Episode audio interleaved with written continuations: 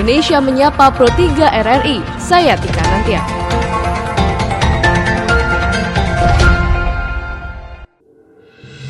Inilah Indonesia hari ini.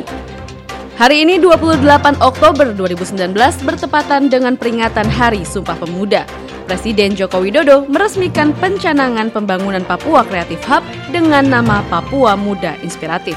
Terkait Papua Creative Hub, Jokowi menuturkan gagasan besar dibangunnya pusat kreativitas di Jayapura ini menandai pentingnya lompatan besar bagi anak-anak muda dalam rangka kompetisi di dunia global. Berita mancanegara, Uni Eropa memberi sinyal akan menunda Brexit selama tiga bulan hingga akhir Januari 2020. Dikutip AFP, para duta besar negara anggota akan bertemu untuk membahas rencana perpanjangan yang diusulkan hingga 31 Januari. Meski demikian tidak menutup kemungkinan perpanjangan waktu jika Perdana Menteri Inggris Boris Johnson bisa mendapatkan kesepakatan dengan parlemen. Liverpool kembali menjauh di puncak klasemen Liga Inggris usai mengalahkan Tottenham Hotspur. Tertinggal di babak pertama, The Reds menang 2-1. Pada pertandingan di Anfield minggu malam kemarin, Liverpool kebobolan di menit pertama oleh gol Harry Kane dan bertahan hingga jeda. Di babak kedua, Jordan Henderson mencetak gol penyama kedudukan sebelum penalti Mohamed Salah mengukuhkan tiga poin tuan rumah.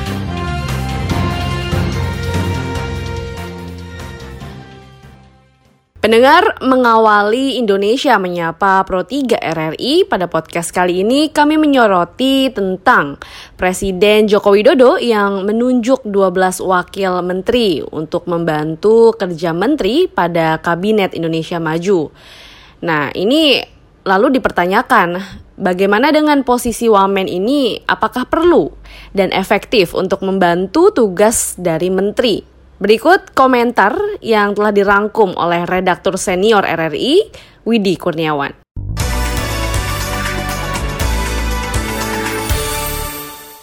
Selamat pagi pendengar.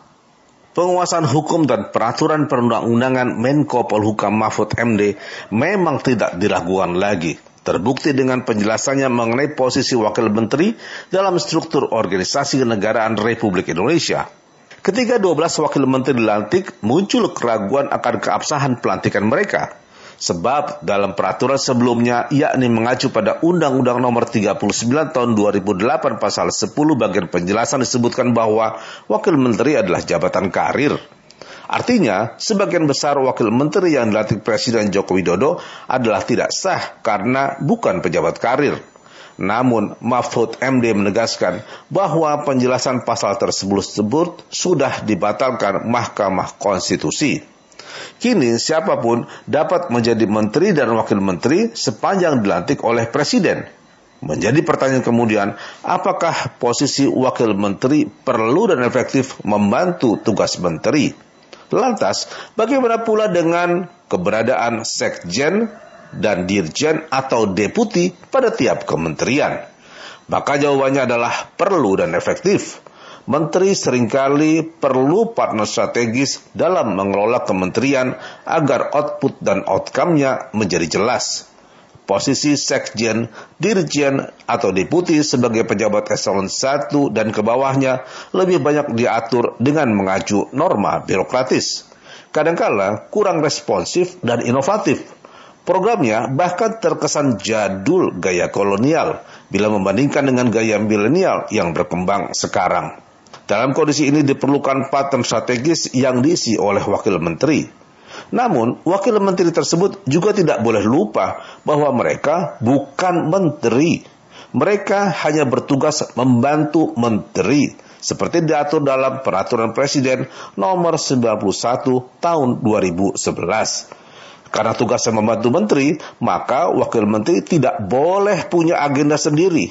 Selain itu, para wakil menteri ini juga harus paham norma birokrasi. Apalagi beberapa wakil menteri umumnya masih berada pada kisaran 30 dan 40 tahunan. Sedangkan pada sisi lain, mereka juga akan memimpin para birokrat eselon 1 mereka berkarir puluhan tahun dan merasa sangat paham dengan bidang tugasnya. Sejatinya para eselon 1 tersebut merasa cerdas dan merasa sangat paham dengan bidang tugasnya. Dari segi kemampuan, tidak ada masalah sebenarnya dari wakil menteri, sebab mereka juga orang hebat di bidangnya. Tinggal bagaimana kemampuan leadership mereka mengkomunikasikan gagasan dan memprovokasi para pejabat eselon 1 sebagai ASN dan PNS yang sering kali sudah merasa nyaman pada posisinya. Semoga Wakil Menteri menjadi lebih efektif. Demikian komentar, selamat pagi.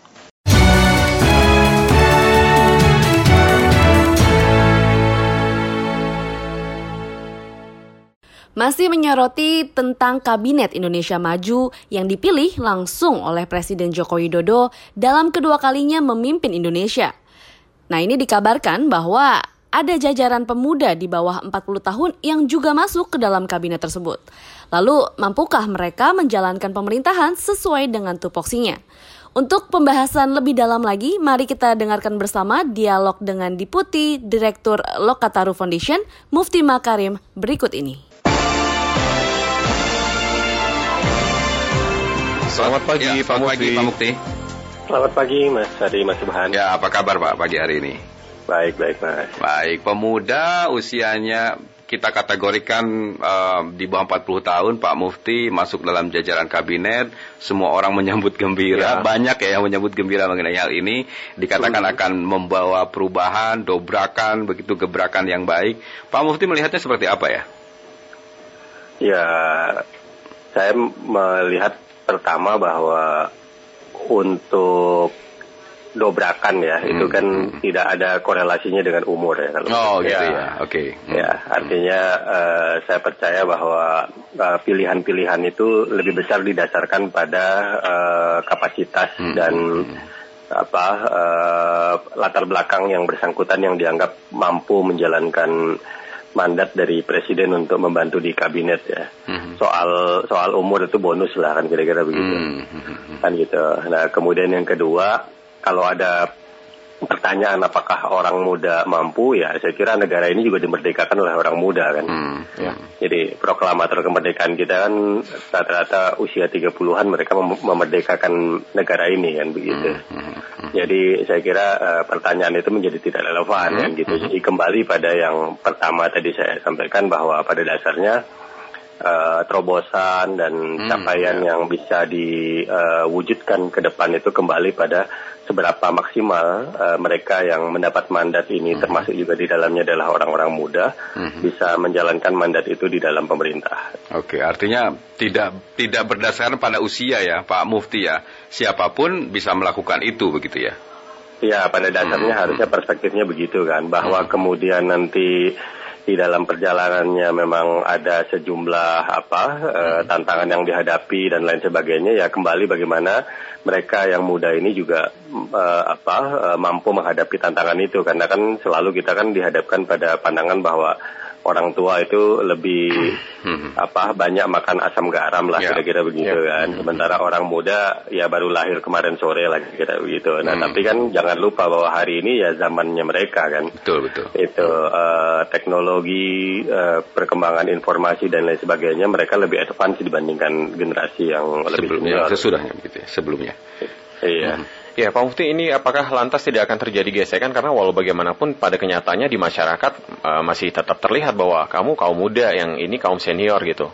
Gimana Pak Mufti?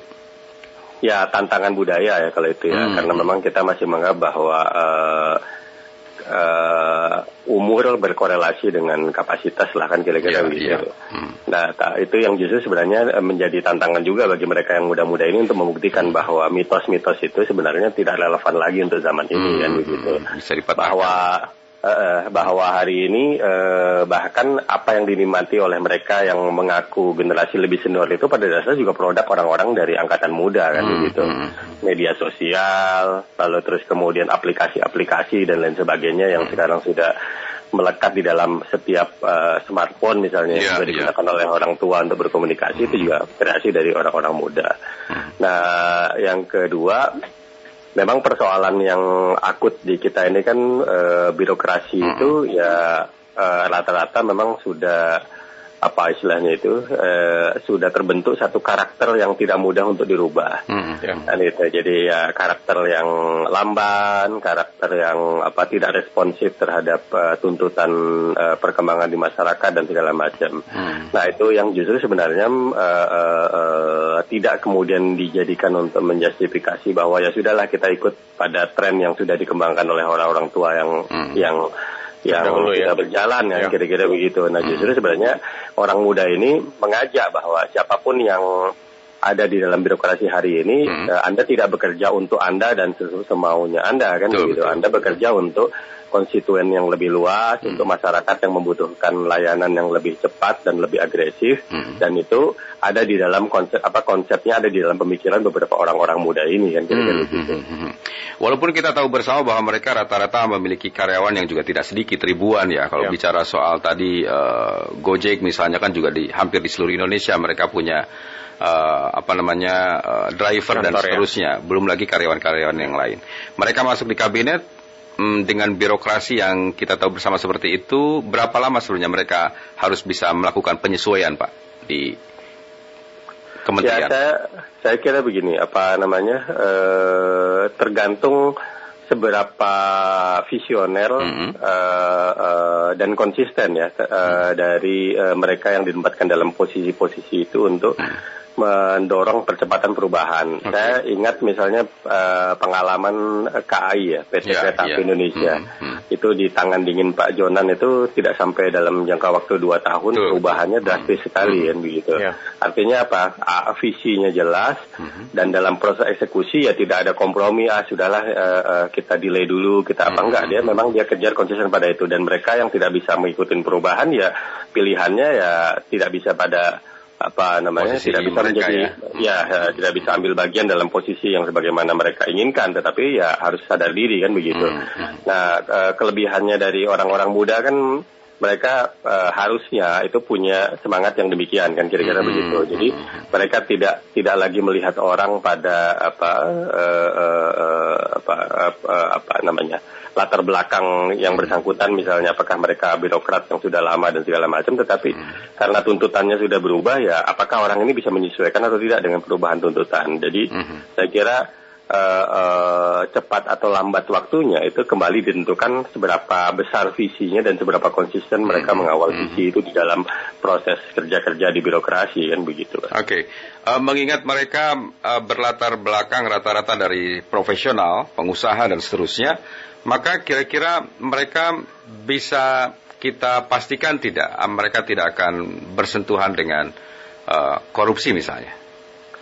Ya harus copot jaket mas istilahnya kan begitu. Hmm. Artinya jaket lamanya nggak boleh dipakai selama mereka berdinas di sini dan hmm sekali mereka menggunakan itu yaitu uh, mereka menciptakan masalah buat apa namanya buat hmm. birokrasi dan hmm. buat performa mereka sendiri kan begitu. Betul betul. Jadi memang tantangan besar kita ya keberanian untuk me, apa namanya melepas uh, segala embel-embel yang melekat sebelum mereka ditunjuk menjadi birokrat itu. Jadi saya kira ya dari awal uh, permintaan dari presiden uh, harusnya clear ya bahwa hmm ketika Anda membantu saya di birokrasi, apa pun yang menjadi embel-embel Anda hmm. itu dilepaskan dan Presiden memang juga juga sudah menegaskan uh, dari beberapa poin yang dia minta kan salah satunya tidak melakukan aktivitas korupsi misalnya kan begitu. Hmm. hmm, hmm. Karena begitu sudah masuk itu ya itu tadi saya bilang menggali lubang buat mereka sendiri dan juga menciptakan persoalan baru di birokrasi. Betul dan nama mereka selama ini kan sudah bagus ya, jangan sampai bersentuhan. Yeah dengan ya, jangan sampai. korupsi begitu ya. Betul, Ini akan menjadi malah di dalam. Ketika misalnya mereka bisa bekerja dengan sangat baik uh, di di di kementeriannya masing-masing, apakah ini juga tentu akan menjadi trigger bangsa kita ini akan mulai bangkit dan maju nantinya ya, Pak Mufti ya? Pasti mas, pasti mas. Hmm. Karena kan kita ini memang apa namanya, uh, saya kira kisah kita krisis ketauladanan ya. Hmm. Uh, dulu uh, di zaman perjuangan kemerdekaan hmm. kita begitu apa ya begitu semangat membangun yeah. negara pasca kemerdekaan karena ketauladanan itu terdistribusi di banyak uh, apa contoh-contoh uh, yang muncul di pimpinan bangsa ini kan. -hmm. Lalu terus kemudian kita masuk masa orde baru di mana uh, ketoladanannya itu sifatnya semu kan. Artinya hmm. memang dia uh, tidak nyata tetapi kemudian diciptakan seolah-olah nyata. Hmm. Nah, pasca uh, reformasi saya kira uh, identitas itu mulai dicari. Makanya ya, kenapa ya. kita begitu surprise ketika ada anak-anak muda yang menang di Olimpiade Fisika, hmm. Ketika satu grup anak muda mereka berhasil di bidang olahraga dan seterusnya. Artinya kita punya mimpi-mimpi yang itu uh, dititipkan kepada beberapa orang-orang yang bisa ditoladani dan saya kira hari ini kita juga menitipkan mimpi-mimpi itu kepada orang-orang muda yang di birokrasi. Hmm. Ya, Pak Mufti, sebetulnya kalau dilihat dari presentasi kan mungkin tidak terlalu banyak yang muda ya. Uh, kalau sebaiknya hmm. sebetulnya kalau dalam jajaran di kabinet itu ada presentasi khusus nggak sih mungkin dari uh, eh, 100 berapa untuk pemudanya, hmm. berapa untuk yang uh, seniornya? Ya, itu prerogatif presiden ya. ya. Tapi saya kira kalau dilihat dari bidang per bidang, uh, bidang-bidang yang relevan dan membutuhkan pemikiran dan energi lebih hmm. advance, ya yeah. saya kira itu sebaiknya diserahkan kepada orang-orang muda ya. Saya kira kayak misalnya uh, bidang pendidikan dasar dan hmm. uh, menengah. Yeah. Ini kan kita bicara investasi jangka panjang bahwa betul, mereka betul. yang dalam lima tahun ini menempuh pendidikan dasar, hmm. uh, menengah dan apa namanya uh, setingkat SMA itu. Hmm. Yeah uh, artinya akan ada lima angkatan yang akan membangun negara ini. Jadi uh, visi seperti apa yang akan diinjeksi sehingga ketika mereka menempuh dunia pendidikan uh, uh, lanjutan dan yeah. lalu kemudian menempuh dunia kerja, dia beda kualitasnya dengan generasi sebelumnya. Yeah. Nah, saya kira uh, konteksnya lebih pada itu mas. Hmm. Jadi bidang-bidang yang kita anggap membutuhkan energi lebih dan generasi muda yang bisa berpikir lebih futuristik kan kira-kira begitu. Baik. Pak Mufti terima kasih waktunya dan juga ulasannya untuk Pro 3 pagi hari ini. Selamat pagi Pak. Ya sama-sama Terima kasih. Selamat pagi. Deputi Direktur Lokataru Foundation Mufti Makarim.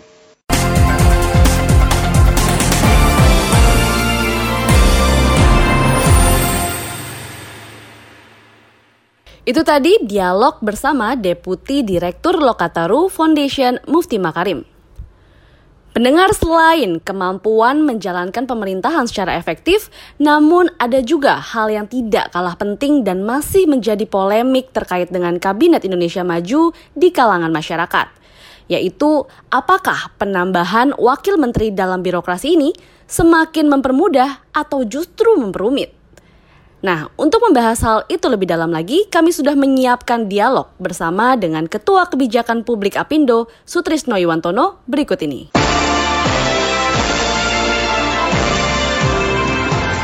Ya, selamat pagi Pak Trisno. Pagi, apa kabar? Baik, Baik alhamdulillah. Sehat Pak Trisno ya? Ya, alhamdulillah. Ya, ini 12 wakil menteri Uh, mungkin kita akan kerucutkan soal birokrasi ini. Apakah nanti akan membuat birokrasinya makin rumit atau tidak? Saya ingin pendapat Anda Pak Trisno. Ya, se uh, secara umum sebenarnya kan di dalam kementerian itu sudah ada deputi dan dirjen ya. Mm -hmm mereka itu orang-orang yang karir, yang pengalamannya panjang yeah. secara teknis dalam satu uh, bidang tertentu ya. Hmm. Nah, dengan masuknya wakil menteri sebenarnya memang pertanyaannya untuk apa kan begitu? Ya. Hmm. Ya kan. Nah, sementara kalau dari sisi polisi kan sudah ada menteri ya. Hmm kecuali kalau memang suatu institusi itu sudah sangat besar wilayahnya, okay. cakupannya, lapangannya ya. Kemudian ada menteri baru yang tidak punya pengalaman sama sekali dengan birokrasi. Hmm. Hmm. Mungkin saja itu diperlukan. Hmm. Tetapi eh, wakil menteri ini eh, ciri-cirinya adalah orang-orang yang profesional, kompeten dan hmm. sudah lama mengikuti bidang itu gitu loh. Oke. Okay.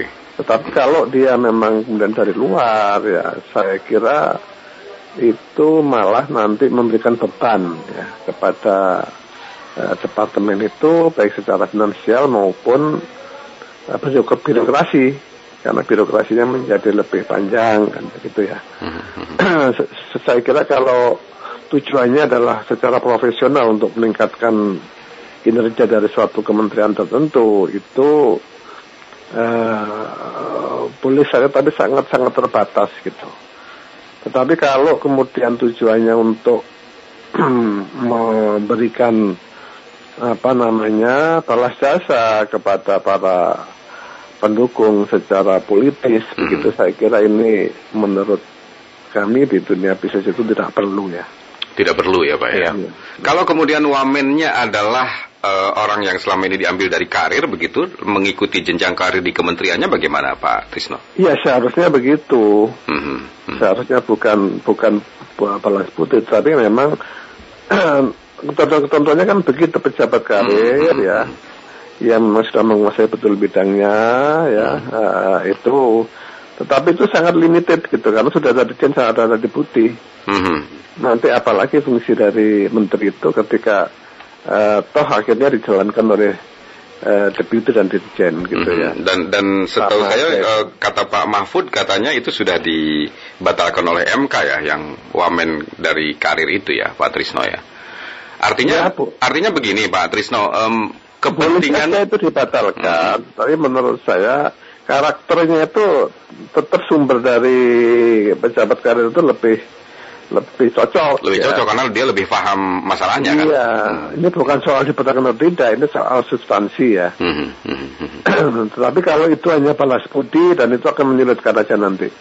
Kalau misalnya menterinya orang profesional ditaruh, okay. kemudian pejabat politik yang uh, berasal dari partai itu nanti mm -hmm. Uh, menyulitkan menterinya itu. Oke. Okay. Sejauh sejauh ini dari 12 nama menurut Pak Trisno ada nggak satu atau dua nama yang mereka memang dari dari kalangan partai tapi menurut Anda memang mereka punya keprofesionalan yang luar biasa?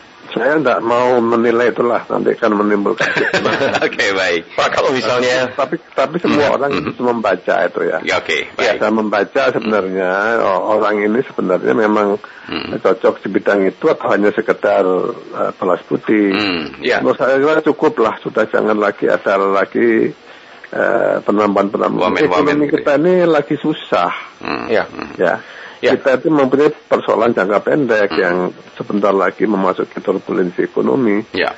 Jangan kemudian memperpanjang uh, birokrasi, memperpanjang masa adaptasi hmm. ya kita sudah lari ini sekarang. Harusnya ya. Ya, Pak Trisno kalau dibandingkan dengan uh, jilid yang pertama uh, uh, kepemimpinan Pak Jokowi ini, emang dirasa kurangkah uh, sampai akhirnya harus menambah wakil menteri sampai 12, Pak? Ya, menurut saya sih uh, persoalan-persoalan tidak sampai mengharuskan seperti itu ya, hmm. ya. karena sebenarnya uh, menteri-menteri itu kita coba dulu lah ya hmm. dengan yang ada ini walaupun terus terang itu juga belum uh, belum sepenuhnya yeah. Ya. uh, optimum gitu ya karena hmm. banyak menteri-menteri yang kemudian uh, masih harus kita uji ya hmm, track ya. recordnya ya. Menteri Perdagangan misalnya kan kita hmm. belum belum tahu selama ini ya. Hmm. Nah, padahal ma masalah kita ini sangat uh, penting di sektor yeah. itu karena kita hmm. mengalami divisi transaksi berjalan yang yang sudah sangat besar ya mencapai 8 hmm. miliar lebih hmm. dolar. Intinya kemudian di situ uh, ekspor kita yang sangat melambat, hmm. khususnya untuk manufacturing gitu ya. Yeah.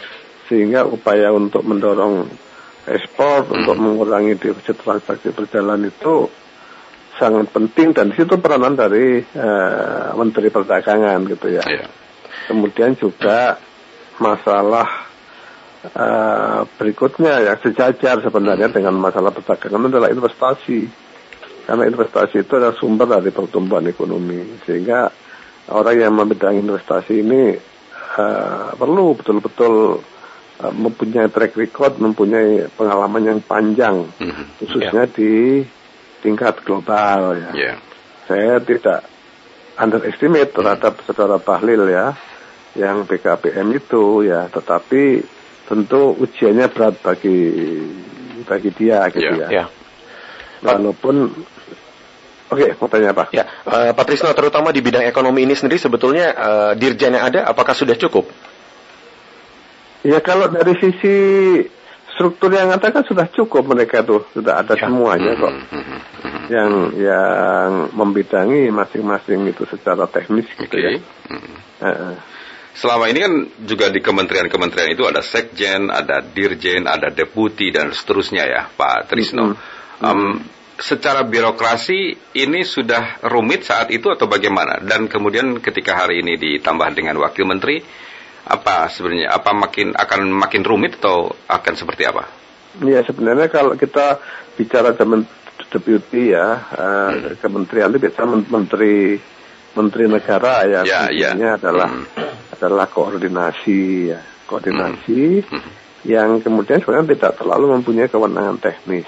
Hmm sehingga sebenarnya pekerjaannya juga tidak terlalu uh, rumit-rumit uh, amat karena koordinasi dan itulah adalah uh, uh, deputy deputy ya dan itu kemudian di bawahnya asisten deputy. Tetapi kalau kementeriannya itu adalah sangat teknis, hmm. punya portofolio ya. Uh, di bawah itu nah, kemudian menteri departemen yang memimpin departemen. Hmm. Kan itu ada dirjen-dirjen yang kemudian fungsinya adalah uh-huh. menangani masalah-masalah teknis. Ya. Ya kan? Uh-huh. Nah, di situ ada direktur, ada uh, apa kepala subdirektur atau kepala bagian, kepala bidang ya, eselon 3, eselon 4, eselon 5. Sebenarnya uh, langkah untuk menyederhanakan eselonisasi itu sudah tepat gitu loh ya. Uh-huh. Tapi kenapa mesti ditambah lagi dengan wakil menteri? Menteri itu kan bagian wakil menteri itu kan bagian A, dari bagian dari kontraproduktif atau bagaimana kalau begitu? Iya ya bagian dari eh, apa namanya bagaimana mengkonsistenkan antara upaya untuk memangkat birokrasi, mm -hmm. menambah birokrasi itu. Mm -hmm. Baik, sebagian mengatakan uh, atau kan sebenarnya wamen itu sama sekali tidak diperbolehkan punya agenda sendiri ya artinya dia harus juga mengikuti agenda yang dimiliki oleh menterinya begitu tapi kalau kemudian ini um, ada wamen ada menteri kemungkinan akan seperti ada matahari kembar bisa terjadi tidak Pak Trisno ya, itu yang itu yang ditakutkan dan hmm. dikhawatirkan hmm. kalau menterinya seorang profesional dan hmm. dia punya uh, policy yang sudah jelas tetapi kemudian wakil menterinya berasal dari partai politik ya, gitu ya. ya. Nah kalau kemudian terjadi ketidaksinkronan itu mm-hmm. ada tekanan politik kepada menterinya kan cukup berat. Oke. Okay. Karena berhadapan dengan uh, politik ya. Nah mm. hal-hal ini kan bisa menjadi uh, hambatan lagi di mm-hmm. dalam tengah perjalanannya gitu. Oke. Okay. Ya, uh, Pak Trisno, Berarti ini uh, sebetulnya apakah ini memang uh, ada kecenderungan untuk bagi-bagi jatah sendiri atau memang uh, yeah. ya. ini memang Bapak Presiden kita memang membutuhkan orang-orang tersebut memang harus berada di uh, balik uh, menteri-menteri. itu ya, di pos-pos itu betul. Ya sebenarnya ya kita lihat saja ya pada waktu uh, pengusungan Jokowi ya, ya. baik itu dari sisi Prabowo maupun dari sisi Pak Jokowi kan masing-masing partai, masing-masing pendukung itu kan menyatakan memberikan dukungan tanpa syarat, mm -hmm. yeah. ya kan? Pengertian dukungan tanpa syarat itu kan kemudian sebenarnya kan tidak uh, tidak harus ya meminta uh, reward, tidak meminta mm, yeah. Jadi ketika kita orientasinya adalah kepada kepentingan rakyat, ya mm. seharusnya uh, ketika Jokowi sudah terpilih, lah sudah selesailah itu uh, kepentingan kita karena dengan hmm. dengan Pak Jokowi itu berarti sudah bisa nanti mendeliver uh, kepentingan rakyat ya. Ya, ya, ya. ya. Uh, itu yang yang yang menjadi jadi jangan kemudian di di apakah dari sisi Pak Jokowi hmm. ataupun para pendukung yang satu yang satu minta reward, yang satu ingin memberikan reward bukan begitu. Iya iya iya. Jadi tidak ada uh, jadi mestinya tidak ada beban baik bagi hmm, Pak ya. Jokowi hmm, maupun bagi hmm pendukungnya gitu loh. Kalau uh, penghapusan eselon 3 dan 4 akan dianggap uh, bisa safety anggaran begitulah uh, Pak Trisno, itu kira-kira berbanding lurus atau bahkan jadi jauh lebih boros ketika masuk 12 uh, wakil menteri begitu Pak Trisno? Nah justru itu lah kita sudah bahas lah tadi ya wakil hmm, wakil hmm, menteri ya. Hmm. Nah sekarang kalau kita menyederhanakan uh, eselonisasi hmm, ya, hmm. memang kita terasa misalnya hmm. di pusat itu kan ada eselon 1, ada eselon 2, ya, ya. eselon 3, 4, apakah sampai 5. ini kan memang memang panjang sekali ya. -huh. Uh, tetapi untuk di daerah sebenarnya eselon eselon tertentu kan masih diperlukan. Ya, ya. Kita bicara hmm. misalnya camat itu kan ada eselonnya itu. Betul. Hmm. Ya kan, kalau hmm. kemudian dapat tiga atau saya kira eselon tiga ya camat hmm. itu ya. Kalau eselon tiga di a, a, a, a, di Papus, hmm. camat hmm. itu gimana nanti statusnya kan kan gitu ya? Iya betul ya. betul. Ya kemudian juga ada misalnya kepala-kepala dinas gitu, hmm. ada yang eselon tiga, ada yang eselon dua. Mm-hmm. Kalau kemudian itu dihilangkan, mm-hmm. uh, terus bagaimana kedudukan mereka? Betul, betul. Baik. Memang ini harus harus dipikirkan mm-hmm. secara uh, apa terintegrasi. ya. Mm-hmm. Baik, uh, Pak Trisno, apa pun perdebatannya, faktanya Wakil Menteri itu sudah ada dan sudah dilantik dan sudah mulai bekerja. Maka apa yang uh, paling efektif mereka bisa lakukan sehingga birokrasi ini tidak menjadi rumit nantinya? Ya sederhana aja sudah itu hmm. itu dijalankan dulu sekarang, hmm. jangan tambah-tambah lagi, hmm. jangan kasih beban kepada Pak Jokowi untuk apa namanya uh, sibuk ngurusin apa namanya penempatan orang-orang. Kita hmm. menghadapi persoalan jangka pendek yeah. yang harus segera bekerja. Bulan Madu cukup satu dua hari, hmm. hari berikutnya sudah harus tancap gas. Kita Sepakat. lihat nanti dalam tiga empat tiga sampai enam bulan ke depan kalau tidak perform ya dihapuskan saja atau hmm. diganti hmm. gitu. Hmm. Jadi Baik. termasuk menterinya juga gitu loh ya. Ya, baik. Baik Pak Tristo, sayang sekali waktu kita sudah habis. Terima kasih untuk waktunya Pak Trisno. Ya, ya sama-sama. Selamat, Selamat pagi, Pak. Pak. Terima kasih pagi. Ya, Ketua Kebijakan Publik Apindo Sutrisno Iwantono.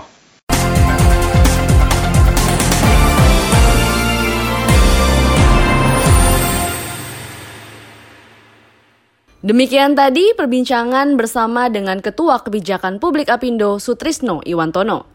Pendengar berbicara seputar pemuda dalam kabinet Joko Widodo pada pemerintahan kedua kalinya ini memang tidak henti-hentinya menjadi sorotan publik.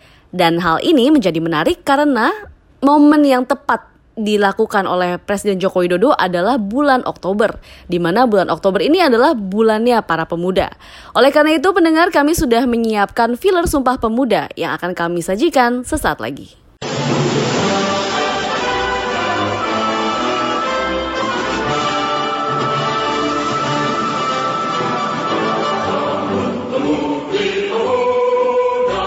28 Oktober diperingati sebagai Hari Sumpah Pemuda yang menjadi salah satu tonggak utama dalam pergerakan kemerdekaan Indonesia.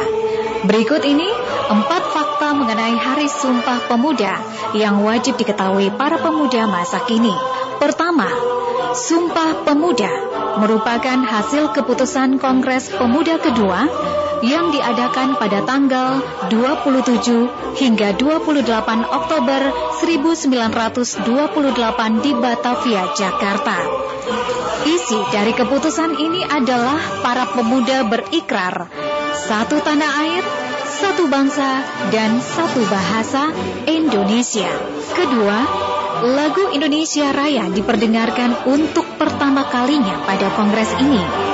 Lagu ini dibawakan langsung oleh penciptanya W.R. Supratman dengan menggunakan biola. Saat itu Belanda tidak mengizinkan kata merdeka untuk diucapkan sehingga lagu ini dikumandangkan tanpa syair. Ketiga, Kongres diadakan di sebuah rumah di Jalan Keramat Raya nomor 106 Jakarta Pusat. Hasil kongres ditulis oleh Muhammad Yamin dan dibacakan oleh Sugondo Joyo Puspito sebagai pimpinan Kongres. Keempat, pada awalnya hasil Kongres ditulis menggunakan bahasa Belanda, namun Muhammad Yamin kemudian menerjemahkan hasil Kongres tersebut ke dalam bahasa Melayu.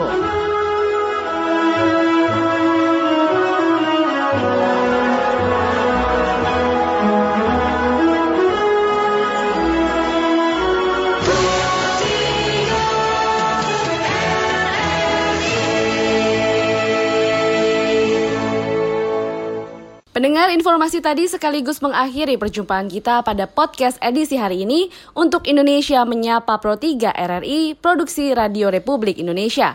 Saya Tika Nantia undur diri, sampai jumpa, salam.